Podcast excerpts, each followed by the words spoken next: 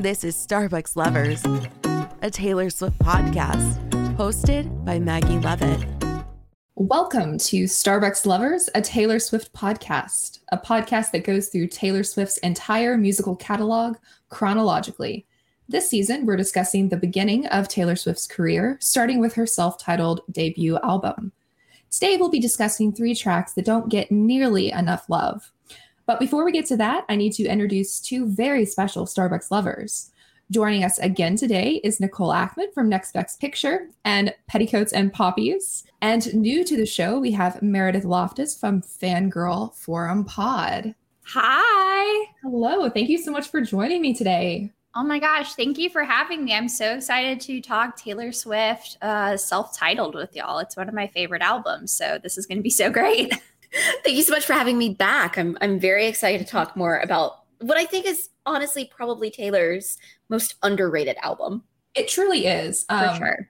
I'm so happy to hear that Meredith loves it because I feel like a lot of people like respect it and are like, yeah, it's good. It's like her first album. But to hear people who actually like genuinely love the music on it just makes me so happy. Um, and that brings us to the first question. Since this is your first episode with Starbucks Lovers, it's time to hear about your Swifty story. So, when did you become a Taylor Swift fan? Oh man. So, I became a Taylor Swift fan uh, back in 2006 when this uh, album came out, self titled. I was a freshman in high school, and this was like what I needed to hear when it came out. I devoured the album. I was a huge Swifty uh, all the way through.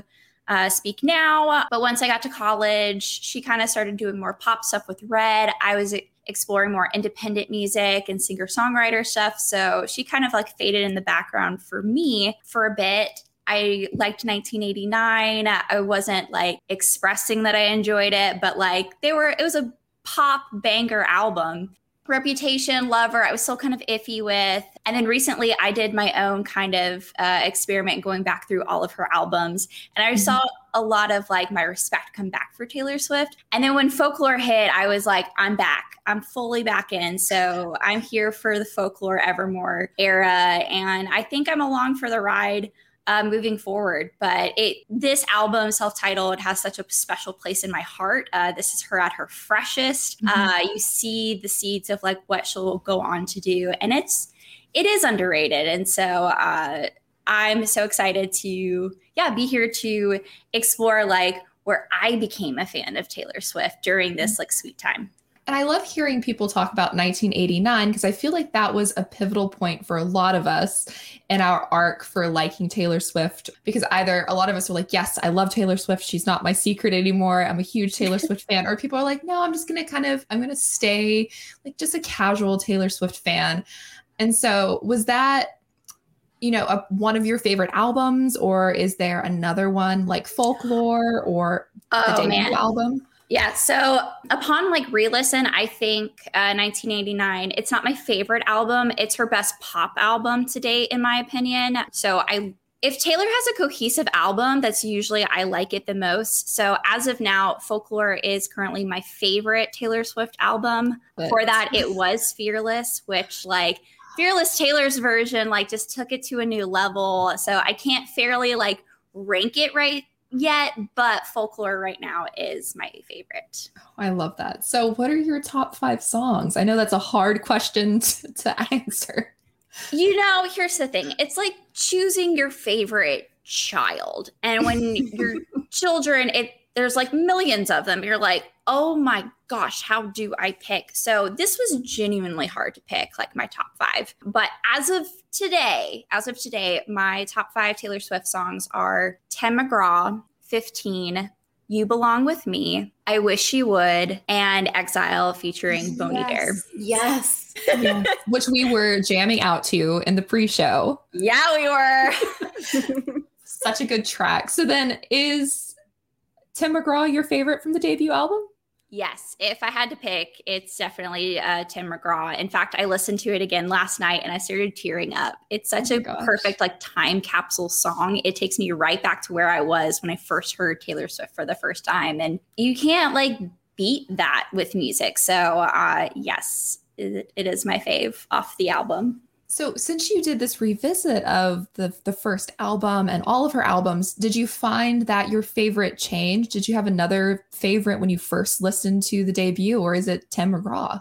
Oh man, uh, so back in the day when I was a hardcore, like when this first when this album came out, my favorite song was Teardrops on My Guitar because at the time I did have a crush on a guy named Drew. Oh So my this gosh. was playing on repeat. And I'm Oh like, this is it. Like, she gets me. She gets it right now. I mean, obviously, our song is such a jam. Stay Beautiful is super underrated. I love it. Um, and then A Place in This World, where we're going to talk about today. Like, I could go on and on. I love them all, but I, it used to be Teardrops on My Guitar, but upon re listen, Tim McGraw, it's just the one that started it all for me. I love that. I love that we've been able to revisit Taylor Swift songs anew because she's re-recording them. And since the Mhm. last time we recorded Starbucks Lovers, as predicted on our episode, she announced that Red, Taylor's version, is coming out in November on the 19th. Who's excited for this one? Can I give y'all credit for a second? Because I went back and listened to that episode.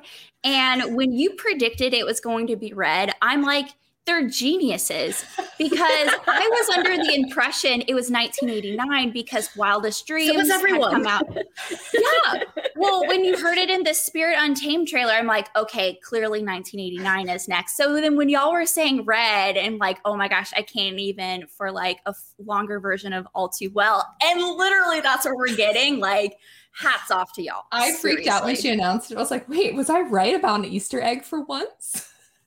Okay, truly, like as a Red girl, like Red has always been my album, my era. Like to the point that sometimes I can't even decide, like, is Red actually my favorite album, or am I just attached to the idea of it as my favorite album? uh, I really feel like I'm winning. Like, and the fact that I'm gonna get to have Red, uh, as like a, a you know Red Taylor's version come out as I'm starting grad school, um, this fall this for you. and I can like walk across campus listening to it. Like, oh, it's gonna take me back. I'm so excited. Oh. I'm so excited for you, seriously. As, as you. soon as I like, started theorizing that it was going to be red, I was like, do I want to tell Nicole that I think it's going to be red? Because I know that's like her album.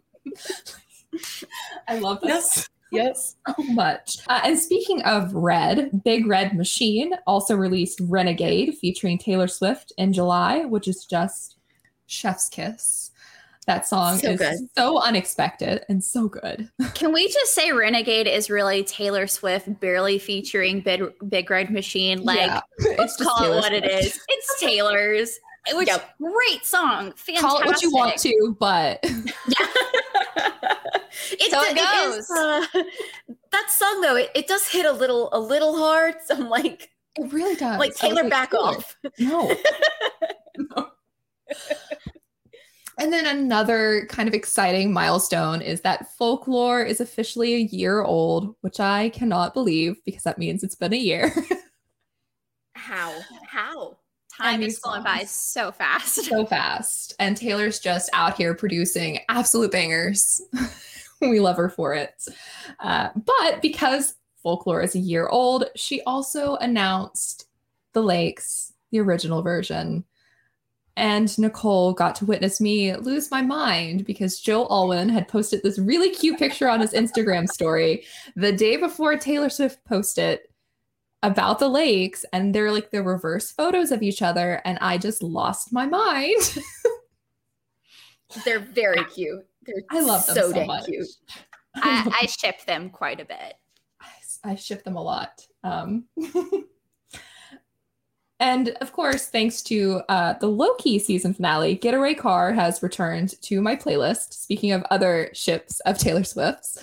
Uh, and I just I find it so amusing that the majority of Loki playlists that I have found on Spotify and have been sent all have reputation songs on them. So Reputation is a Loki album. I said what I said. it is a Loki album. It is very true. And if you would like to hurt yourself, like I hurt myself, listen to Getaway Car and Cruel Summer back to back. If you also want to hurt yourself um, with something a little Taylor Swift uh, influence, but not Taylor Swift, you can listen to Getaway Car and then follow it up immediately with Favorite Crime by Olivia Rodrigo because they sound like the, it sounds like the other side of that song. And then you can feel really bad for Tom Hiddleston. Uh, I love this. Listen, Tom Hiddleston is doing just fine for himself. He's- he's I also I also agree Getaway Car is such uh it slaps, it's a banger. Um and yes, reputation fits them, fits Loki, Sylki very well. Um, I was telling Maggie before the show, like what would cause true mayhem on Disney Plus is on their recommended if they had the Loki series and then Folklore, the Long Pond session, like right next to each other. Like, could you imagine? That'd be wild. I need some someone to like recommend this casually on Twitter so that the Disney Plus employees on Twitter are like mayhem. We should create mayhem because nobody's probably thought of it. I have it. I Disney, need it call now. me up. Oh my gosh. Now we're going to go back in time to a simpler time, a place in this world. Um, so, A Place in This World is the fourth song on the album. Uh, Taylor wrote A Place in This World when she was just 13 years old, and they had just moved to Nashville. It's about her dreams and goals for becoming a professional singer. And up until this point, the Swift family had been making these trips from Pennsylvania to Tennessee, trying to help launch Taylor's career. And it's really about that um, uncertainty of where things are going to go. Uh, it was written by Taylor, Robert L- uh, Ellis Orrall, and Angelo Petraglia. Uh, Robert revealed a little while after the song came out that he had recorded the song with Taylor in addition to I'm Only Me When I'm With You and What Do You Say? The song is three minutes and 22 seconds long. And allegedly, her debut album was originally supposed to be called A Place in This World, which I think is interesting. Starting out, I mean, were there any standout lyrics that really stood out to you while you were like re listening the track? I know for me, uh, the opening lines of the song itself is uh, pretty on point. It's one of my favorite set of lyrics. I don't know what I want, so don't ask me because I'm still trying to figure it out, aka the story of my life.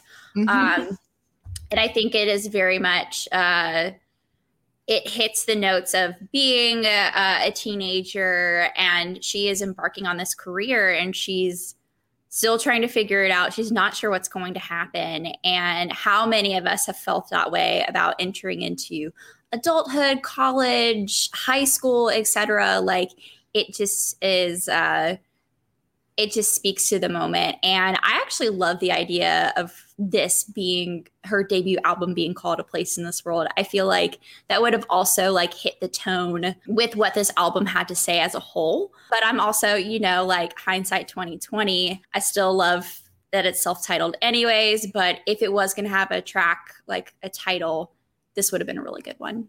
Truly. And I think in hindsight, also, this song feels really revealing for how Taylor has tried to live her life over these past few years. You know, she got really caught up in the glitz and the glamour of being very public as a celebrity.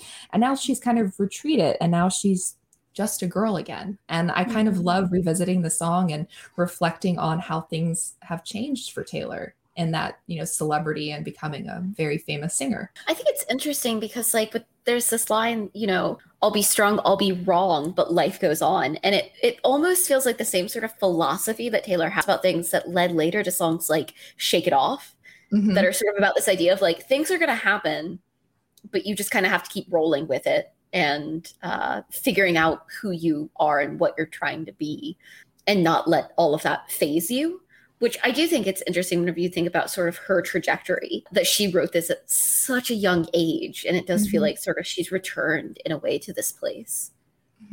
Do, do either of you have any like memories about the song from when it first came out? Because when I was listening to it, I was like, man, I don't remember the song at all. And it was such a good song. And I can't figure out if it was just like not what I was feeling at the time, like if I was too edgy, too cool. Because like this was the period when I was listening to like Evanescence. So if I'm listening to a song about like I'm not that girl, it's definitely not this kind of track.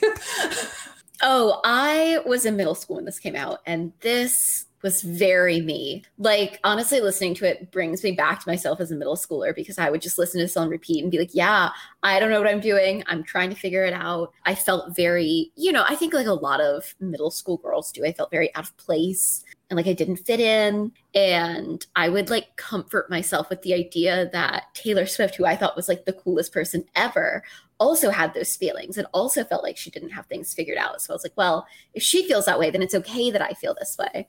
Uh, which is kind of funny whenever I look back now because I've also been like, you know, telling myself sort of that whole thing about Taylor ever since, you know, well, if she can get tangled up with the wrong guy and get her heart broken, then like if I do it, like, I can't be mad at myself for it because you know it's hap- it's happened to better people than me.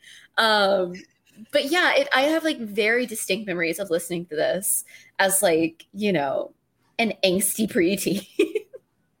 I love that for you. yeah. I mean, same. I definitely remember like jamming to this uh, my freshman year of high school. Um, another lyric that really st- sticks out to me is, and I'm wearing my heart on my sleeve mm-hmm. which yep. I felt like that was like me in a nutshell. Oh, I'm like, what you see is what you get. I'm tenderhearted, like, um, and she's just trying to figure things out. And so, of the ones on self-titled, which uh, I mean, there are a few like skips or like I didn't remember as well. This one has like strong walking into high school and trying to like walk with a song in my head and this was like the mm-hmm. song that i try to project like finding my place in this world. Oh, I love that. And then the next track on the album is, of course, Cold as You, uh, which is one of the emotional ballads that she later became very known for writing. Uh, it was written by Taylor and Liz Rose. Uh, in promotional material, Swift said, I think the lyrics to this song are some of the best we've ever written. It's about the moment where you realize someone isn't at all who you thought they were, and that you've been trying to make excuses for someone who doesn't deserve them, and that some people are just never going to love you. We were halfway through writing this when I started singing, and now that I'm sitting here thinking it through, I've never been anywhere cold as you. The song is four minutes and one second long. Now, this one I remember listening to because this is exactly the kind of angsty, emotional, like so ate up in myself melodrama that I was into as um, a kid. And I still, when I've dealt with people who did not deserve my love, uh, definitely reflected on the I've never been anywhere as cold as you. Like, what a line is that? Like, so yeah. oh, yeah.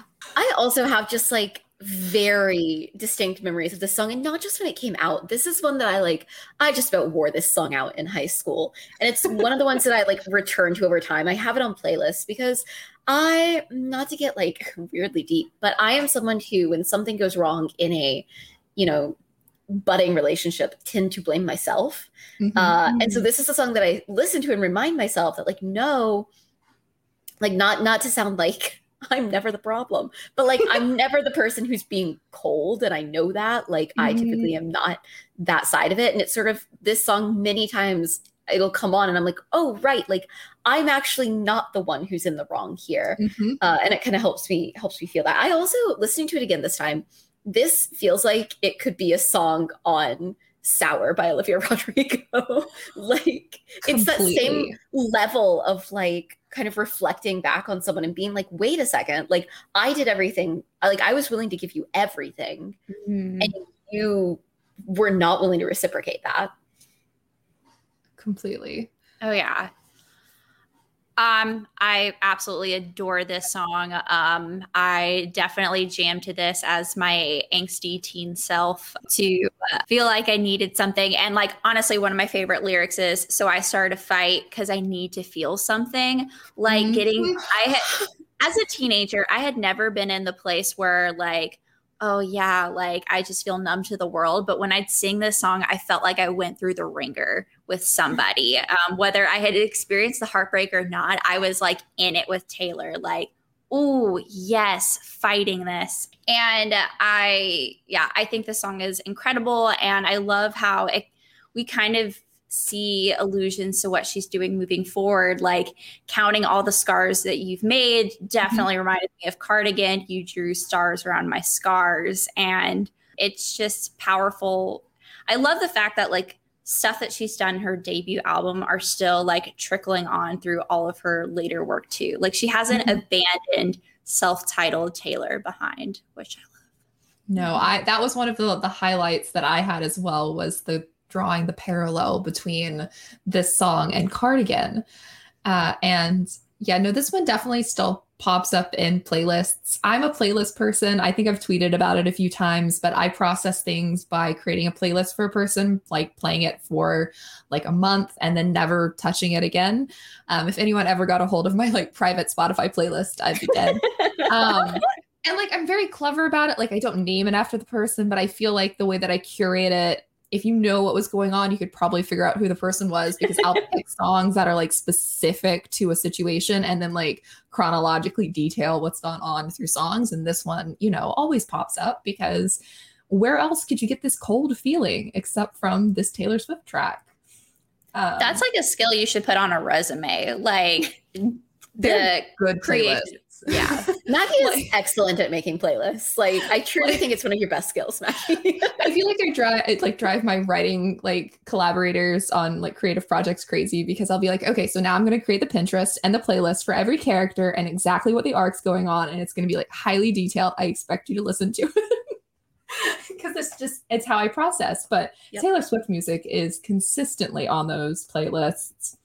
And the next track is another one that pops up quite frequently which is tied together with a smile. It is the, you know, according to Taylor Swift, tied together with a smile was written the day that she learned that a friend was suffering from an eating disorder, which is very heavy, you know, situations to be writing about. But this song is so relatable regardless of who's listening to it, regardless to what situation, because I think a lot of people don't realize how valuable they are as more than what people see them as. And I think that's why this song really resonates with people. You know, Taylor talked about how this girl was, you know, beauty queen, pageant princess. You know, every guy wanted to be with her and every girl wanted to be her. Uh, this track she collaborated with Liz Rose on, and it is the seventh on the album. The song is approximately four minutes and 11 seconds long. In 2007, during an Ask the Artist session, Taylor said, I always thought that one of the biggest overlooked problems American girls face is insecurity. And that's why I think this album resonates, regardless of if you are a 13 year old girl or a almost 30 year old woman. Like, we all feel this. This is like such a universal feeling. Absolutely. I mean, this is one that also like hit very hard for me in middle and high school. Mm-hmm. Um, you know, especially that line, you cry, but you don't tell anyone that you might not be the golden one. Mm-hmm. Um, still gets girl. me a little bit. Yeah. I'm like, okay. girl burnout. um, truly, I'm like gifted kid burnout right here. Uh, but you know, I think especially because I've watched in middle and high school and even in in more recent years i've watched several friends go through eating disorders mm-hmm. and sort of knowing that that was what inspired this song because i remember reading that you know back in the day uh, it is something that's always like really resonated with me and i think it's it's an interesting song too in that i feel like taylor does have a lot of songs that sort of address topics that are not often sung about in the mainstream sort of pop mm-hmm. culture or country world. Uh, and I think this is a really good example of one of those of like, you know, I, I used to get so mad when people would would sort of do that whole thing of like, oh, Taylor Swift only only writes songs about boys, which I'm like, so wrong. What do all no. musicians do? Like what? But it's also just like not true about Taylor, and I think this is a good example of that. Yeah, True. absolutely. Um yeah, some of my favorite songs of hers actually have like nothing to do with love or heartbreak, but honestly like growing up, people in her life, and real life struggles. And I love that this song was like talking about insecurities and mental health in a way like in 2006 when we weren't talking about it in the way that we do now. Um, and obviously, we find out like later on that Taylor actually struggled a lot with weight and image. And this kind of gives us a glimpse into that, even though we didn't really know at the time. Like, yes, she was like writing this about her friend, but like after the Miss Americana documentary, like we learned that she really struggled with that too. And she's now in like a much healthier place. But it's a reminder that we all go through this. Like we will we can get so insecure about like the smallest little details of life and the line you know from the chorus and you're tied together with a smile but you're coming undone it kind of alludes to me like thinking about this is me trying this is me trying to keep it together but like i am at i am coming undone i'm at my wits end and i don't know where to turn at this point. and it's so refreshing to know that like this 16 year old was singing about this to girls who struggle with this, but then to literally anybody. And that's why, like, I love how music can be just so universal and just like tap into the moment in that way. And I agree. You know, this might be like an odd comparison, but this song thematically reminded me a lot of Olivia Rodrigo's Hope You're Okay. Not to like bring another comparison to Sour, which is such a fantastic album, but I think it it might be because both of them have these stories about hidden struggles that you know people close to them are facing and kind of reflecting on it in their own unique ways and i think that's something like you were saying meredith that's like so nice to see artists who write songs that aren't just about you know relationships but about a different kind of relationship the people around you their their struggles because i think those really do speak the most to fans and to mm-hmm. people listening um, were there any final thoughts on these three songs that we've talked about? They are underrated, and I cannot wait to hear Taylor's versions of all of these songs. This entire album, I cannot wait when she finally announces that we're getting this. I know, I can't wait. I had originally thought she was going to do it chronologically, and then she just decided to go at her own pace, which more power to her. But I just want to know if she's going to go back to her like very southern twang yeah. Okay, that was what I was gonna say. Is um, I have to ask: Does anyone else, without even meaning to, put on a Southern accent when they sing along to this album? Yes. Because yes. I didn't realize I did it, and then I was literally cooking earlier while listening to it, and I was like, "Oh my god!" I and like I'm from North Carolina, so like I, but I'm from Raleigh, so I don't really have that much of an accent. But I do like slip into one whenever I'm with my relatives who who live out in regions where their their you know accents are more prevalent. Um, and like, man, if you want to make my accent come out, just put this album on. oh my gosh, same. Uh, so I'm originally from South Carolina. Uh, you know, country music, pop, all of it was like very much ingrained into me growing up. I don't have as much of an accent, but if I start singing like Tim McGraw, our song Stay Beautiful, like I just like hit the twang hard and I'm like, where did this come from? Like, who am I right now? Oh yeah, I have family from Knoxville, Tennessee, and if I listen to anything with any remotely close to Tennessee accent, I can't get rid of it and this album definitely does that to me completely unintentionally but it'll be interesting to see if you know taylor revisits the accent as well as the uh, the tracks uh, but thank you both so much for joining us today. You've been listening to Starbucks Lovers, a Taylor Swift podcast on the Geeky Waffle. Thanks so much for listening to our third episode. Where can folks uh, follow both of you? Yeah, you can follow me on Twitter and Instagram at Meredith Loftus. And you can follow my podcast at Fangirl Forum Pod on Twitter. And if you love Taylor Swift, I have three episodes dedicated to Taylor Swift, uh, going through her uh, discography, me discovering folklore and evermore with one of my best friends who like you nicole she lives and dies by the red era so like yeah two are soul sisters um so yeah that's all my things to plug Awesome. Well, you can find me on Twitter and Instagram uh, at Nicole Ackman16. And you can also find me and Maggie talking about period dramas and occasionally other movies that deal with history uh, at HG8. Wait, Maggie, what is it? HG podcast. okay. I had a moment where I was like, I think I've got my letters wrong. Oh my gosh, um, the number of times that I mistake our acronym for how to get away with murder because it's like one oh, letter off. That's real close. it's so close. Uh, but yeah. it is in my link tree on my page and, and so. your page. So you can find it there. You can follow me on Twitter at Maggie of the Town, where everything is in my LinkedIn or LinkedIn. Oh my gosh, we're just all over the place on my link tree. And don't forget to follow the Starbucks Lovers podcast on a Taylor Swift pod, also linked in my link tree. Stay beautiful until next month because oh my, my, my, You should have said no.